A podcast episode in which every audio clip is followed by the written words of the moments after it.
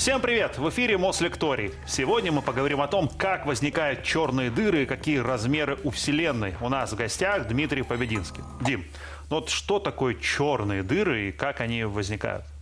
Если вкратце, то черная дыра – это область в пространстве с настолько огромной гравитацией, что даже свет не может покинуть эту область. Собственно, именно поэтому их черными и называют, потому что никакое излучение, световое, да вообще что угодно, не может из них вылетать. И, что интересно, изображают черные дыры вот следующим образом. Вокруг них есть какая-то светящаяся штука, да? Это некие вещество, которое захвачено из космоса и вращается по орбите вокруг черной дыры, но при этом на нее не то чтобы падает. И из-за того, что очень сильная гравитация, из-за того, что очень большие там силы действуют, разгоняется это вещество до очень больших скоростей, и вот там очень сильное трение возникает, и оно начинает светиться. И вот это вот светящееся вещество вокруг черной дыры и часто изображают на на картинках. А в том числе, кстати, даже есть и фотографии черной дыры. Вот она выглядит примерно вот так. Это реальная фотография черной дыры? Это реальная фотография, но единственное, что она сделана не в диапазоне световых волн, а в радиодиапазоне. Собственно, сделали ее в 2019, по-моему, году. С помощью сети радиотелескопов, которые распределены по всему земному шару. И это такое, можно сказать, сгенерированное изображение, то есть это не щелк и готово, а составлено из множества данных, но тем не менее оно объективно показывает, как выглядит черная дыра в таком очень-очень плохом разрешении.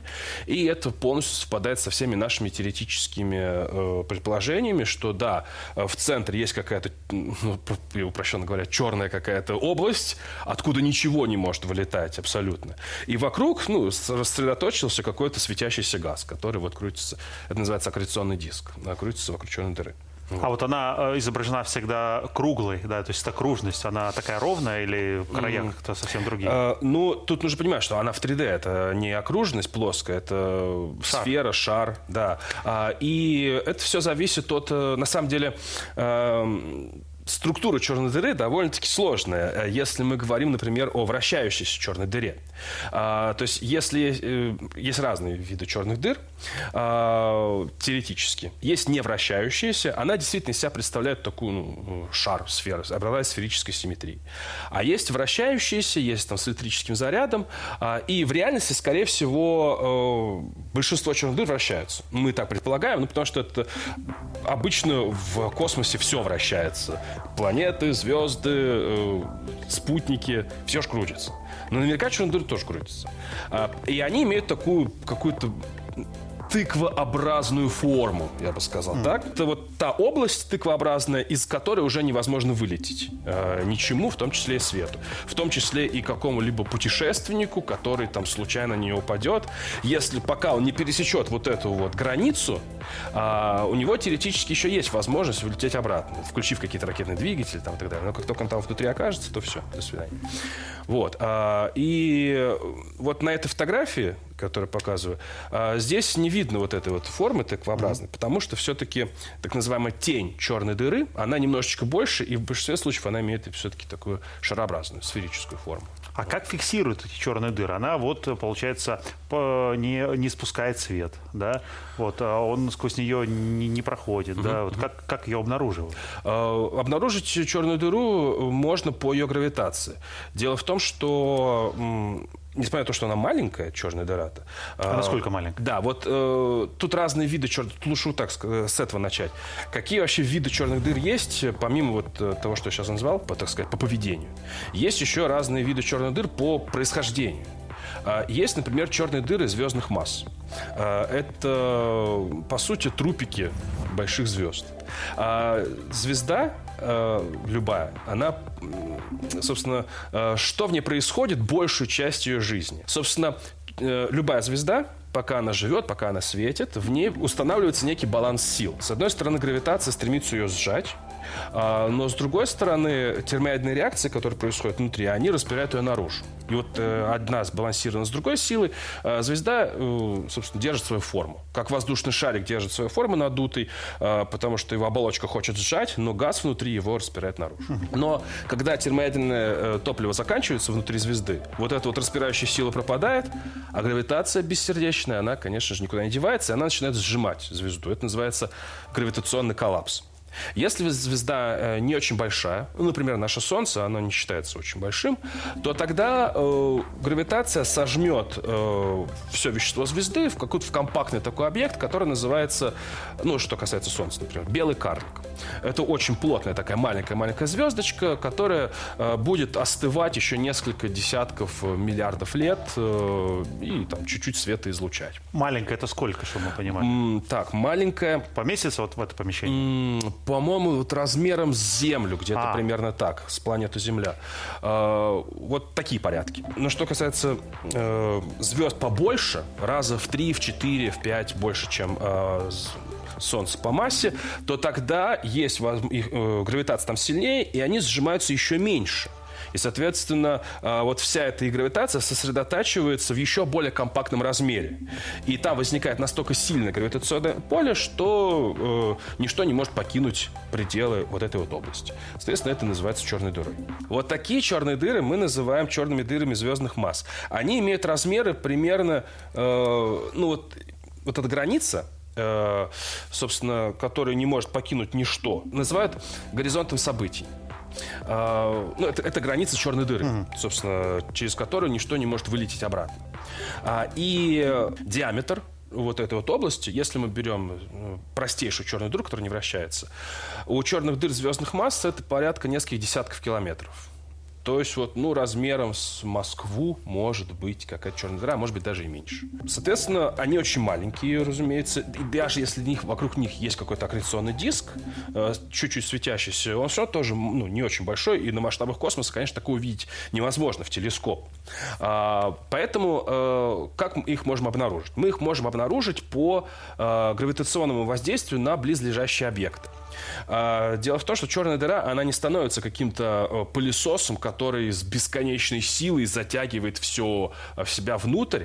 На определенном расстоянии, собственно, черная дыра, она воздействует на другие объекты так же, как и звезда, из которой она образовалась, условно говоря. То есть, например, вот если прямо сейчас Солнце станет черной дырой, прям мгновенно, по каким-то невероятным стечением обстоятельств, такое, конечно, не будет, но пофантазируем, то вот, как ты считаешь, что произойдет?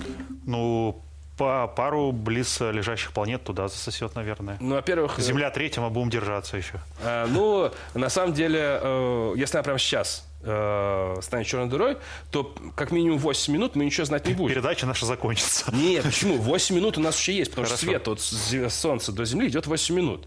И будет светло на улице и так далее. Потом, конечно, станет темно. И сойдет ли Земля с орбиты или там что-то начнет затягиваться? Нет, ни в коем случае, потому что с какой силой Земля притягивалась вот в центр нашей Солнечной системы, с такой и продолжит притягиваться. И будет двигаться в точности по своей же орбите. И Меркурий, и Венера тоже продолжат свое движение, как и раньше, потому что сила, с которой они притягивались к Солнцу, к центральному объекту, она не поменяется. Там была какая масса, такая и осталась. Просто эта масса станет сосредоточена в меньшем объеме. Вот и все. Соответственно, на каком-то большом расстоянии черные дыры ничего не притягивают, ничего не затягивают, а просто гравитационно воздействуют на объекты, и они вращаются вокруг черной дыры. И вот как раз-таки по такому вот гравитационному воздействию мы можем определять, где обнаруживать черные дыры. То есть мы видим где-то, что какая-то там звезда или какая-то планета, там, экзопланета, может быть, или что-то еще, или какая-то там туманность какая-то. Они как-то движутся, как будто бы к чему-то, вокруг как будто бы чего-то, или притягиваются к чему-то как-то. И там, математически моделируя распределение сил, понимаем, что вот здесь, наверное, черная дыра. Смотрим туда в телескоп, там ничего нету. А что-то туда притягивается. Наверное, там она. Это раз. Второе. Существуют так называемые сверхмассивные черные дыры, которые непонятно, как они возникают, но они в миллиардов даже, по-моему, раз больше, чем черные дыры звездных масс, и они обычно находятся в центрах галактик. И, в принципе, в космосе какая структура? Вот там вокруг планеты крутится спутники, а планета крутится вокруг звезды, а звезда крутится вокруг еще чего-то, да? И как раз-таки вот многие галактики имеют такую вот тоже, как это сказать, структуру некой окружности, где что-то крутится вокруг центра, в общем. В центре находится сверхмассивная черная дыра. Как они образуются, вообще непонятно, потому что, ну, слишком много массы нужно, это в миллиарды раз больше, и непонятно, как это нужно, сколько собрать вещества в одном месте, и еще умудриться его сжать, чтобы возникла такая сверхструктура. Поэтому мы знаем, что они существуют, эти черные дыры сверхмассивные, но как они образуются, мы не знаем. И, кстати, вот эта фотография — это сверхмассивная черная дыра в одной из, ну, не то чтобы далеких галактик от нас. То есть это не черная дыра звездной массы диаметром там, в несколько десятков километров, а черная дыра диаметром больше, чем диаметр Солнечной системы. То есть она прям гигантская. Вы сказали, что черная дыра — это не пылесос, не который пылесос затягивает все подряд. Но почему-то у обывателя, да, это из фильмов, наверное, вот что, дыра, в которую реально все залетает. Ну, в нее же можешь залететь и оказаться ближе, да? Вот как можно в нее попасть? Ну, вот вращаются наши планеты, про что меня, да, спрашивали. То есть и с ними будет все в порядке. Но если бы они оказались чуть ближе, их бы туда затянуло? Ну, тут такое дело, что черная дыра не затягивает объекты вот прямо вот так напрямую. Если вдруг мы окажемся на орбите с черной дырой и очень-очень близко, то достаточно длительное время мы, в принципе, будем крутиться вокруг нее. Но там есть определенные физические процессы, из-за которых мы будем терять свою энергию, наша планета. И потихонечку по спирали мы будем приближаться к черной дыре, но это не быстрый процесс. Это не то, что прям за один оборот сразу туда упали. Не, потихонечку будет высота над черной дырой уменьшаться, уменьшаться, уменьшаться. Рано или поздно произойдет следующее. Мы коснемся горизонта событий. И для нас, кстати, может быть, это никак не будет ощущаться, потому что там не происходит никаких вот странных физических явлений, что мы такие, все, мы туда попали, и нас разорвало на части, условно говоря. Вот, собственно, мы можем пересечь этот горизонт событий, а внутри, кстати, пусто в черной дыре, потому что там такая гравитация, что все вещество, как это сказать, это звезды, из которой она образовалась, например, оно сжимается в точку. Вот эта вот точка, или там кольцо, если там движется, если с вращением черная дыра, упрощенно точка. Вот эта точка называется сингулярностью. Собственно, что такое сингулярность? Это место, где что-то становится бесконечным. В данном случае становится бесконечной плотность, потому что из третьего класса мы знаем, что плотность — это масса, деленная на объем. Да, хорошо, что напомнили. Да. Объем. Тут нет, формула на самом деле простая. То есть объем-то у нас становится нулевым, и мы как бы массу какую-то делим на 0, а на 0 типа делить нельзя. Бесконечность получается. И у физиков нет вообще никакого объяснения, а что там на самом деле происходит. Потому что в природе не существует бесконечных величин. Поэтому как раз-таки у нас еще нет теории, которая прям точно описывает, что происходит в центре черной дыры. Вот. Но мы прекрасно знаем, что происходит вокруг. Собственно, это как раз-таки вот такая вот штука. Вокруг область, ограниченная зоной невозврата, горизонтом событий. И мы можем спокойно пересечь этот горизонт событий и еще какое-то время находиться в черной дыре. Вот так. Говорите, нет ничего бесконечного. Значит, у нее вот и объем этот внутри конечен. Сколько туда может всего залететь? Есть ли момент, когда она наполнится и начнет отдавать? Может быть, слишком дилетантский вопрос, но все же. Когда... Тут вот еще такое я не сказал, что на самом деле все-таки разорвать-то может. Но не по причине того, что черная дыра, а по причине так называемых приливных сил. Вот у нас на Земле есть же приливы и отливы. Это из-за гравитации Луны. И почему они возникают? Потому что если зум-аут сделать и посмотреть на планету со стороны, то Луна как бы вытягивает на себя своей гравитацией, условно говоря, воду, и возникает такой горб. И там с другой стороны тоже возникает горб по определенным причинам. И Земля крутится, и этот горб как бы набегает на те или иные участки, ну, берега, и нам кажется, что вода поднимается, опускается. В общем, все это вытягивается. Под действием гравитации тела вытягиваются, условно говоря. И в черной дыре это происходит с настолько большой силой, что вот это вытягивание может разорвать те или иные объекты. По этим причинам, например, скорее всего, образовались кольца Сатурна. Как раз-таки они находятся довольно-таки близко к Сатурну, а там, в принципе, сильная у него гравитация. И вещество так или иначе как-то разорвалось, и не получились спутники, но получились кольца. Вот такая там сложилась ситуация. То же самое может происходить в черных дырах. И вот тут возможны варианты. Если мы падаем в черную дыру с звездной массы, маленькую, то тогда нас вот эти силы разорвут еще на подлете к черной дыре. И горизонт событий мы пересечем уже просто-напросто по отдельности, по кусочкам, так сказать. А если мы падаем в черную дыру сверхмассивную, которая в центре галактики, мы пересечем горизонт событий, еще будем падать в ней. Я посчитал, если мы будем падать в черную дыру в центре нашей галактики, Млечного Пути, около 40 секунд займет наше падение.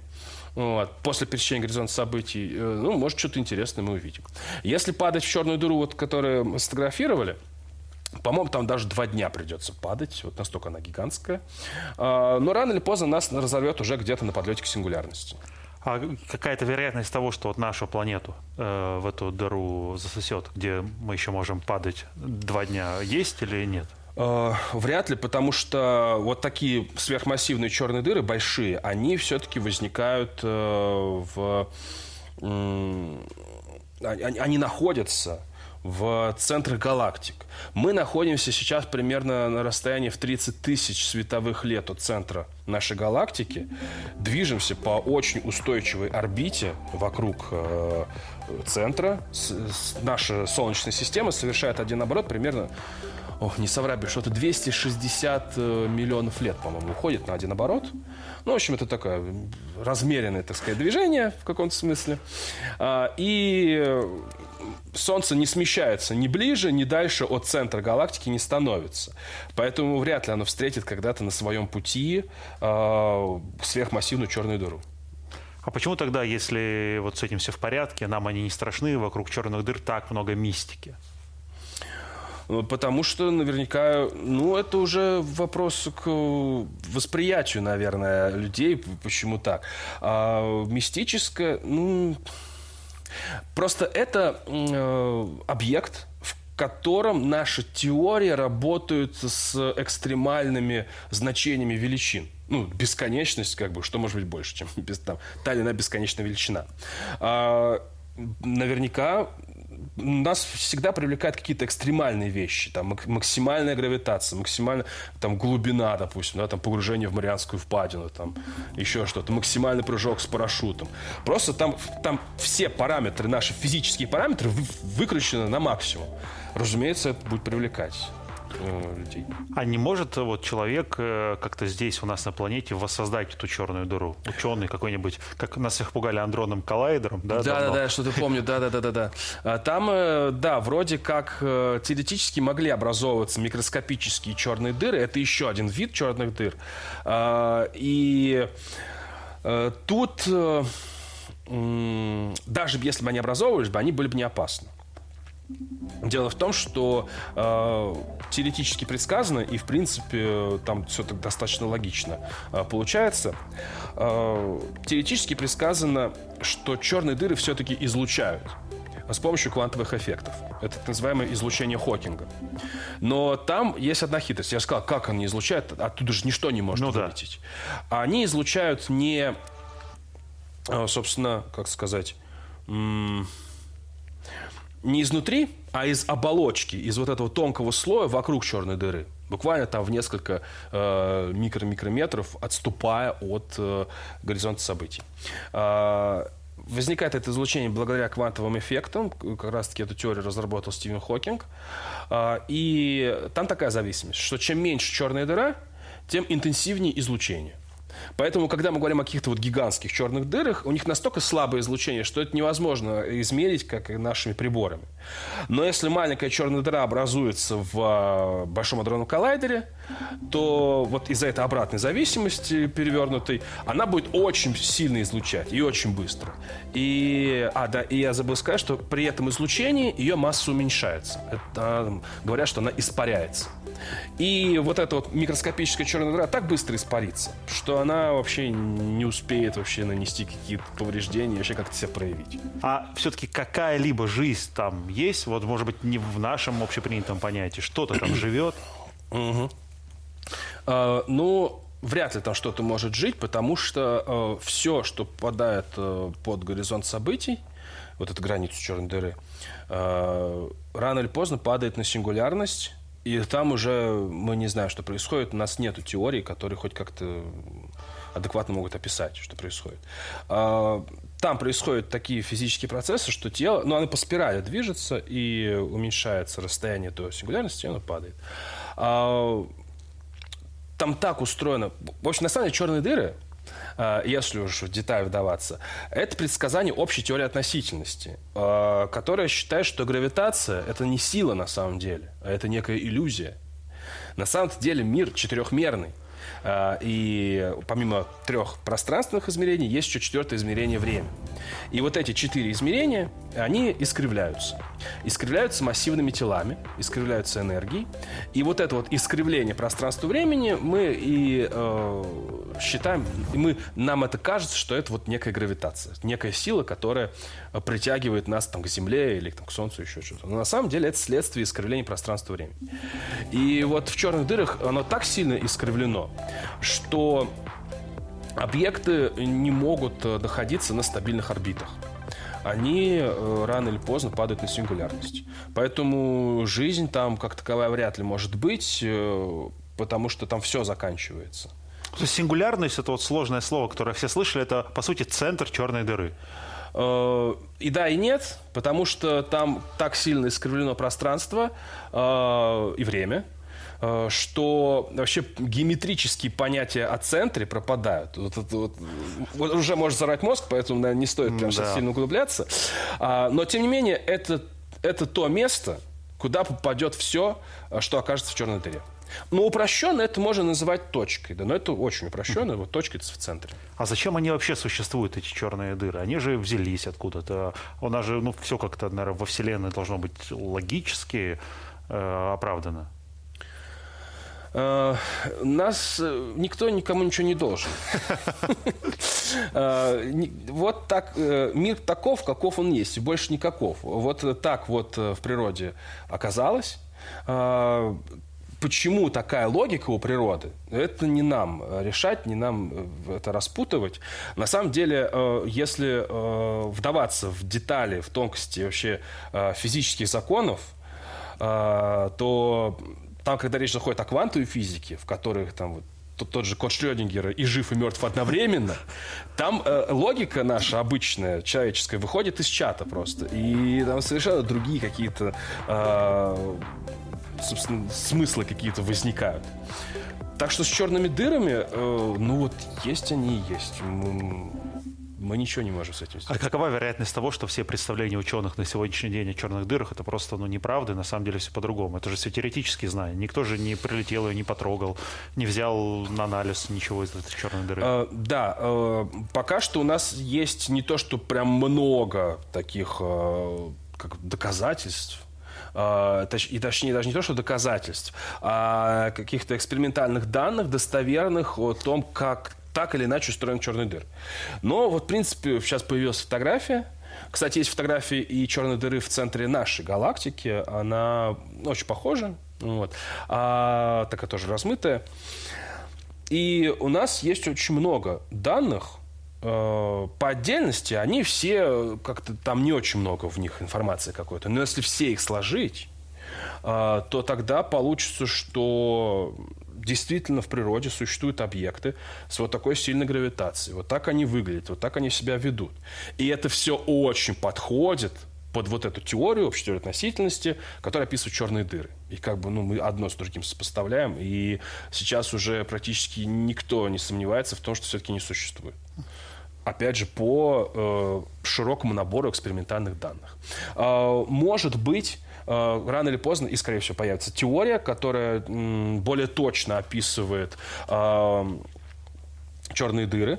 Но, скорее всего, она не будет сильно противоречить тому, что есть сейчас. Она просто будет дополнять и уточнять, как устроены черные дыры, но не противоречить. Все-таки, да, что такое Вселенная? Ну, Вселенная — это, по сути, все. Все, что мы можем исследовать, наблюдать с помощью наших органов чувств, с помощью наших приборов каких-то, телескопов, обсерваторий, микроскопов, чего угодно. Не, ну вот есть наша планета, да?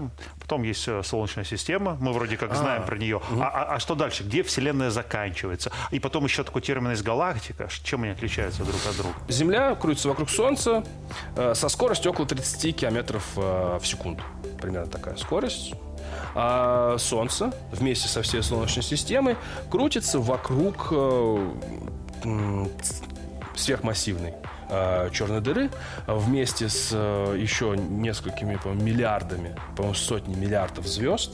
И они образуют такую огромную структуру под названием галактика Млечный Путь. У нас нету по понятным причинам фотографий Млечного Пути у нас нету, но какая-то вот, условно говоря, там 3D-анимация там есть. Да? Это спираль, вот, которую рисуют, мы представляем часто. Да. Наша галактика спиралевидная. Таково распределение сил гравитации, что звезды кучкуются, не просто рандомно крутятся, а они кучкуются в такие вот рукава. Вот, очень красиво получается. Да, это на самом деле никакой не пыль, не газ никакой. Это просто много-много звезд, но на отдалении уже их не видно по отдельности. Но, собственно, именно они формируют основную вот, видимую часть нашей галактики. Есть еще невидимая часть, вот, но это называется темная материя. Я понял, это галактика наша, а Вселенная — это что-то еще большее? Да, конечно. И если сделать зум-аут, то на самом деле наша галактика — это одна из сотен миллионов, из бесчисленного числа галактик, которые заполняют Вселенную. Нам доступна для наблюдения, даже теоретически, не вся Вселенная, а только ограниченная ее часть, так называемая наблюдаемая Вселенная. Просто-напросто мы видим все в космосе немножечко с отставанием, так сказать, немножечко в прошлом. Потому что свету нужно время еще дойти до нас. Например, вот туманность Андромеды, например. Это ближайшая к нам спиралевидная галактика, состоящая из огромного количества звезд. До нее 2,5 миллиона световых лет. Мы видим ее не такой, какая она сейчас есть. Мы видим ее такой, какая она была 2,5 миллиона лет назад. Потому что свету нужно еще время какое-то дойти. Соответственно... Может, ее нет уже, да? Может, там прилетели какие-то зорги с параллельной вселенной, своровали все звезды и улетели обратно. Но мы об этом узнаем только через 2,5 миллиона лет, разумеется. Да, конечно. Есть и более далекие галактики, до которых еще дальше, больше расстояние. И, соответственно, мы их в еще большем прошлом видим. И, получается, на каком-то отдалении от нас мы видим объекты, которым... Точнее, свет от них до нас идет все время существования Вселенной. Вот так вот. То есть Вселенная, она не вечна. Вычислено, что она имеет возраст примерно 13,8 миллиардов лет. И, соответственно, объекты, от которых свет... и более старых объектов не существует просто-напросто. Просто не было Вселенной тогда еще. И поэтому более далеких объектов мы увидеть не можем, потому что свет... условно говоря, от них еще не успел до нас дойти за все время существования Вселенной. Эту область пространства мы называем наблюдаемой Вселенной. Собственно, в ней сейчас она имеет диаметр примерно 93 миллиарда световых лет. И возникает вопрос, а что находится за этой границей? Может быть, вот как раз и ответ. А на самом деле нет, за этой границей находятся все те же галактики, туманности. Мы не знаем. конечно же. Но все наши экспериментальные данные показывают, что Вселенная довольно-таки однородна. И куда ни ткни, там, в принципе, все одно и то же. Одинаковые физические законы. А раз законы одинаковые, то наверняка и звезды, и планеты, которые образовывались, тоже одинаковые. И мы предполагаем, что из-за вот этой границы на, может быть, бесконечном масштабе всей Вселенной все то же самое. Так, а Вселенная постоянно, она расширяется, вот этот большой взрыв, да, про который все говорят, когда-то она была маленькой, там что точкой, крупицей, и чем она была, и она растет постоянно. Я сравниваю Вселенную с черничными, с маффинами, маффины с черникой, ну или с ягодками какими-то, что вот у нас есть некое пространство, это тесто. И, собственно, в этом пространстве, в тесте, вшиты какие-то галактики. Это ягодки. Мы ставим наш маффин в духовку. И что происходит? Ну, он поднимается. Тесто расширяется, и расстояние между отдельными ягодками увеличивается. И в целом там масштабы как бы увеличиваются. Вот примерно то же самое происходит с нашей Вселенной. Увеличивается, ну, как бы пространство раздувается. Интересную такую штуку расскажу. Телескоп Хаббл. Телескоп имени Хаббла работает до сих пор, сколько уже там, 30 лет. Делает замечательные снимки, много открытий с его помощью совершено. Совершенно разноплановые, конечно же, снимки делает он в разных там диапазонах. И он делал там, в 90-е, в нулевые несколько снимков под общим названием Deep Field, глубокое поле. Что это означает? Его направляли в какую-то конкретную точку на небесной сфере, и он снимал ее в течение нескольких недель. И в результате получалась фотография с очень-очень длинной выдержкой. Так как очень длинная выдержка, удалось там запечатлеть очень-очень тусклые объекты. Почему они очень тусклые? Потому что они очень-очень далеко. И как раз-таки вот одно из самых... Ну, так одно из изображений. Это Хаббл Ультра. Там есть Хаббл Deep Field, Хаббл Ультра Deep Field, Хаббл Экстрим Deep Field. В общем, они там любят названия такие. Можно любой из них посмотреть, в интернете найти, открыть в максимальном разрешении и полистать, подвигать, прямо укрупненно это сделать. Чем они любопытны, эти изображения? Потому что на каждого из них примерно там, 10 тысяч объектов, каких-то светящихся штук. Но только лишь порядка 10 из этих объектов – это звезды. Звезды нашего Млечного Пути, до которых ну, там, сотни, может быть, тысячи световых лет. Все остальные объекты – это галактики. Вот такие же гигантские галактики, как и наш Млечный Путь, в котором сотни миллиардов звезд. И этих галактик просто уйма, их просто бесчисленное множество. То есть вот если далеко-далеко в космос посмотреть, оказывается, Вселенная это состоит из отдельных галактик, которые находятся просто на колоссальных расстояниях от нас. И меня всегда впечатляет эта фотография, когда они рассказывают, потому что вот нужно на нее посмотреть, а потом ночью, когда ясное небо, выйти, посмотреть на небо, посмотреть на звезды, а если за городом, там их просто россыпь этих звезд. И вот такую мысль нужно подумать, что вот эти все звезды, да, они далеко, это очень красиво, но на самом деле это только передний план. На самом деле за этими звездами находится такая бездна, просто безумная вообще, и что на самом деле... Мы не видим вообще практически ничего, из чего состоит Вселенная и насколько она огромна. Ну, потому что наши глаза не могут этого сделать. Это могут сделать как раз-таки телескопы. И вот эта фотография дает нам представление о том, насколько глубока, насколько далека вообще наша Вселенная. А как ученые этот возраст Вселенной вообще смогли вычислить? Собственно, галактики, их очень много. Мы сейчас скажу. В 20-е годы прошлого века уже техника настолько стала, так сказать, развилась настолько сильно, настолько точной, что удалось измерить скорости этих галактик, то, как они движутся относительно нас.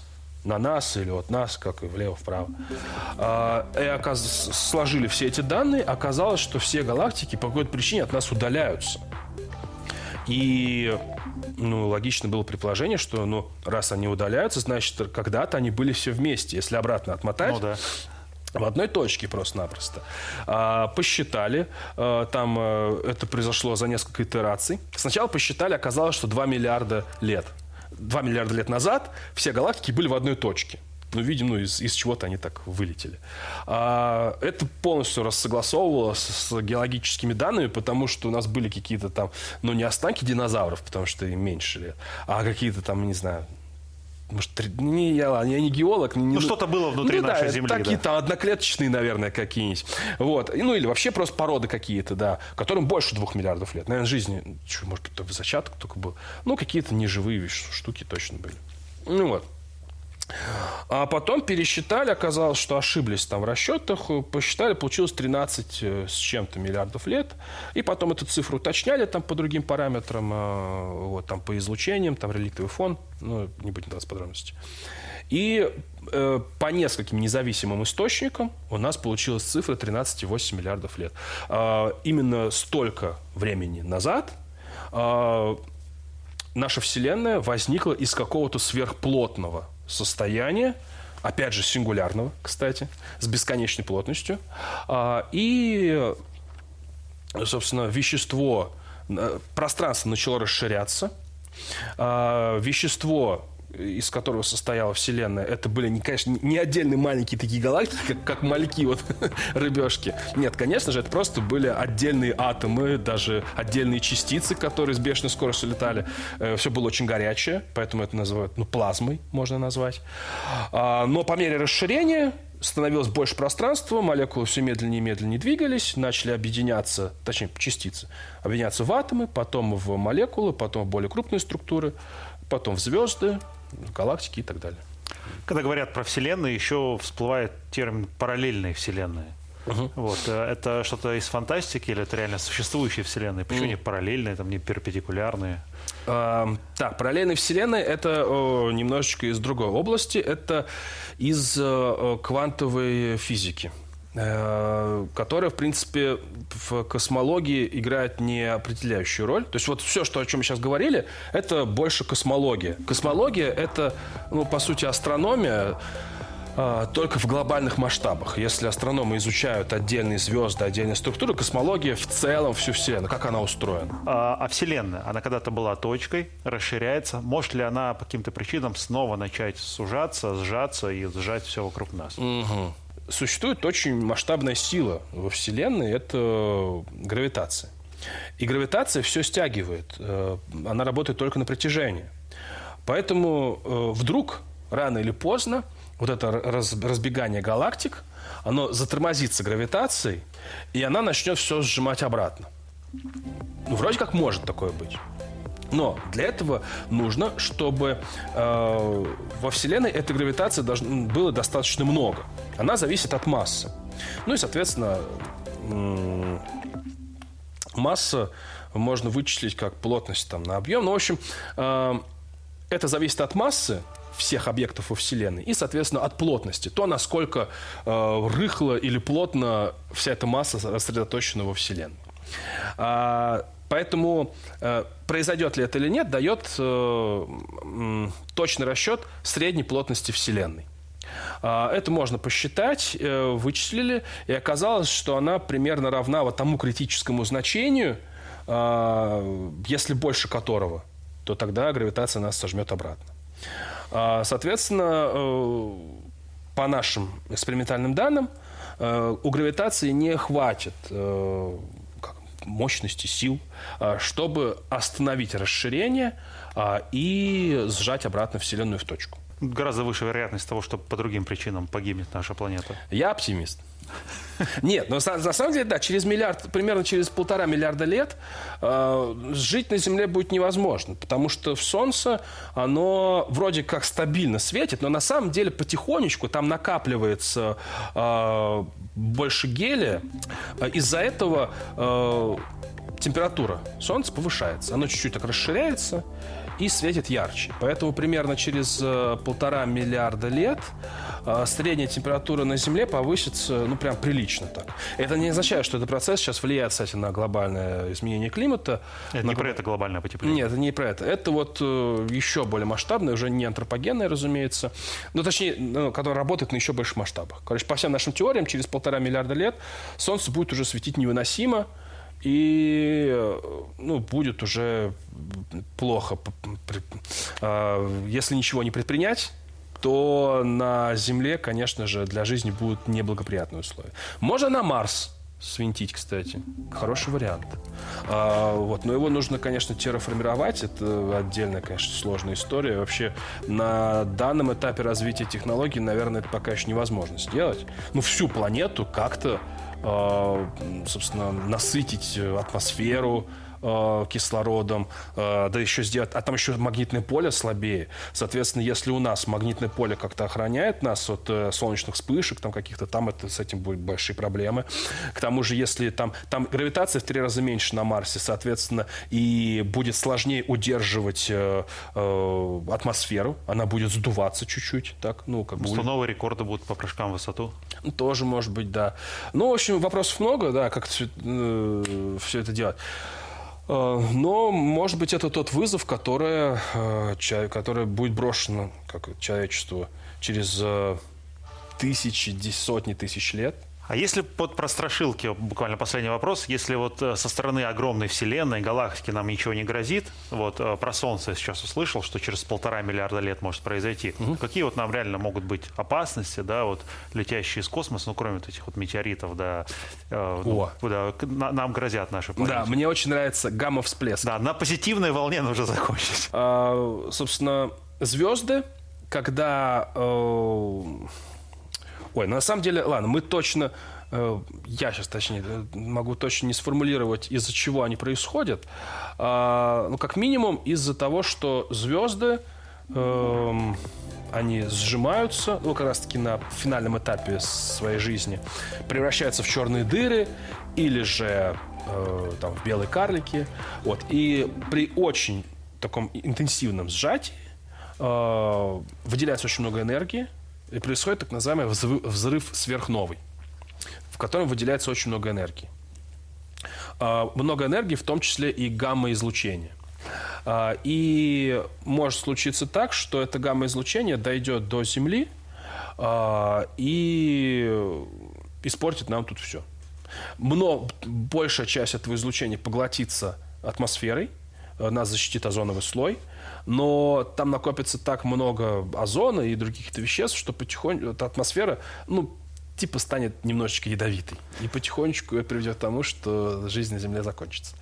Вот. То есть вот гамма-всплесков нужно очень сильно бояться. Они происходят и по другим причинам. Там, например, может быть такое, что какое-нибудь... там есть такое понятие нейтронная звезда. Она излучает 2 таких больших джета по полюсам, и если этот джет будет направлен на Землю, случайно, как-то получится так, то тоже, конечно же, приятного мало будет. Вот. Так что вот этих вот гамма-всплесков, гамма-излучений из космоса нужно бояться. Оно может преодолевать гигантские расстояния в тысячи световых лет, десятки тысяч. Так что не задерживаясь никак. Космос пустой, его ничего не задержит. Что еще? Черных дыр бояться не стоит, потому что они на самом деле ведут себя как на расстоянии. Как обычные гравитирующие объекты. Из них сделали каких-то монстров, но они проявляют свою монструозную природу только вблизи. А если мы находимся на расстоянии в сотни тысяч километров, то все, там уже безопасно. Так что черных дыр бояться не стоит. Ну да, я хотел сказать, что если будете пролетать мимо черной дыры, то слишком близко не подлетайте. Слишком близко не стоит подлетать, издалека сфотографируйте и летите дальше. Что еще можно такого сказать? Например, объединение с другой галактикой. Вот на самом деле мы сейчас говорим о том, что галактики все разлетаются от нас, но это происходит на очень больших масштабах. А вот соседние галактики, они могут двигаться друг относительно друга как угодно. И, например, мы с туманностью Андромеды, ближайшей к нам спиралевидной галактикой, сближаемся. И примерно через несколько десятков, по-моему, миллиардов. Не назовем не скоро это. Через много лет, да.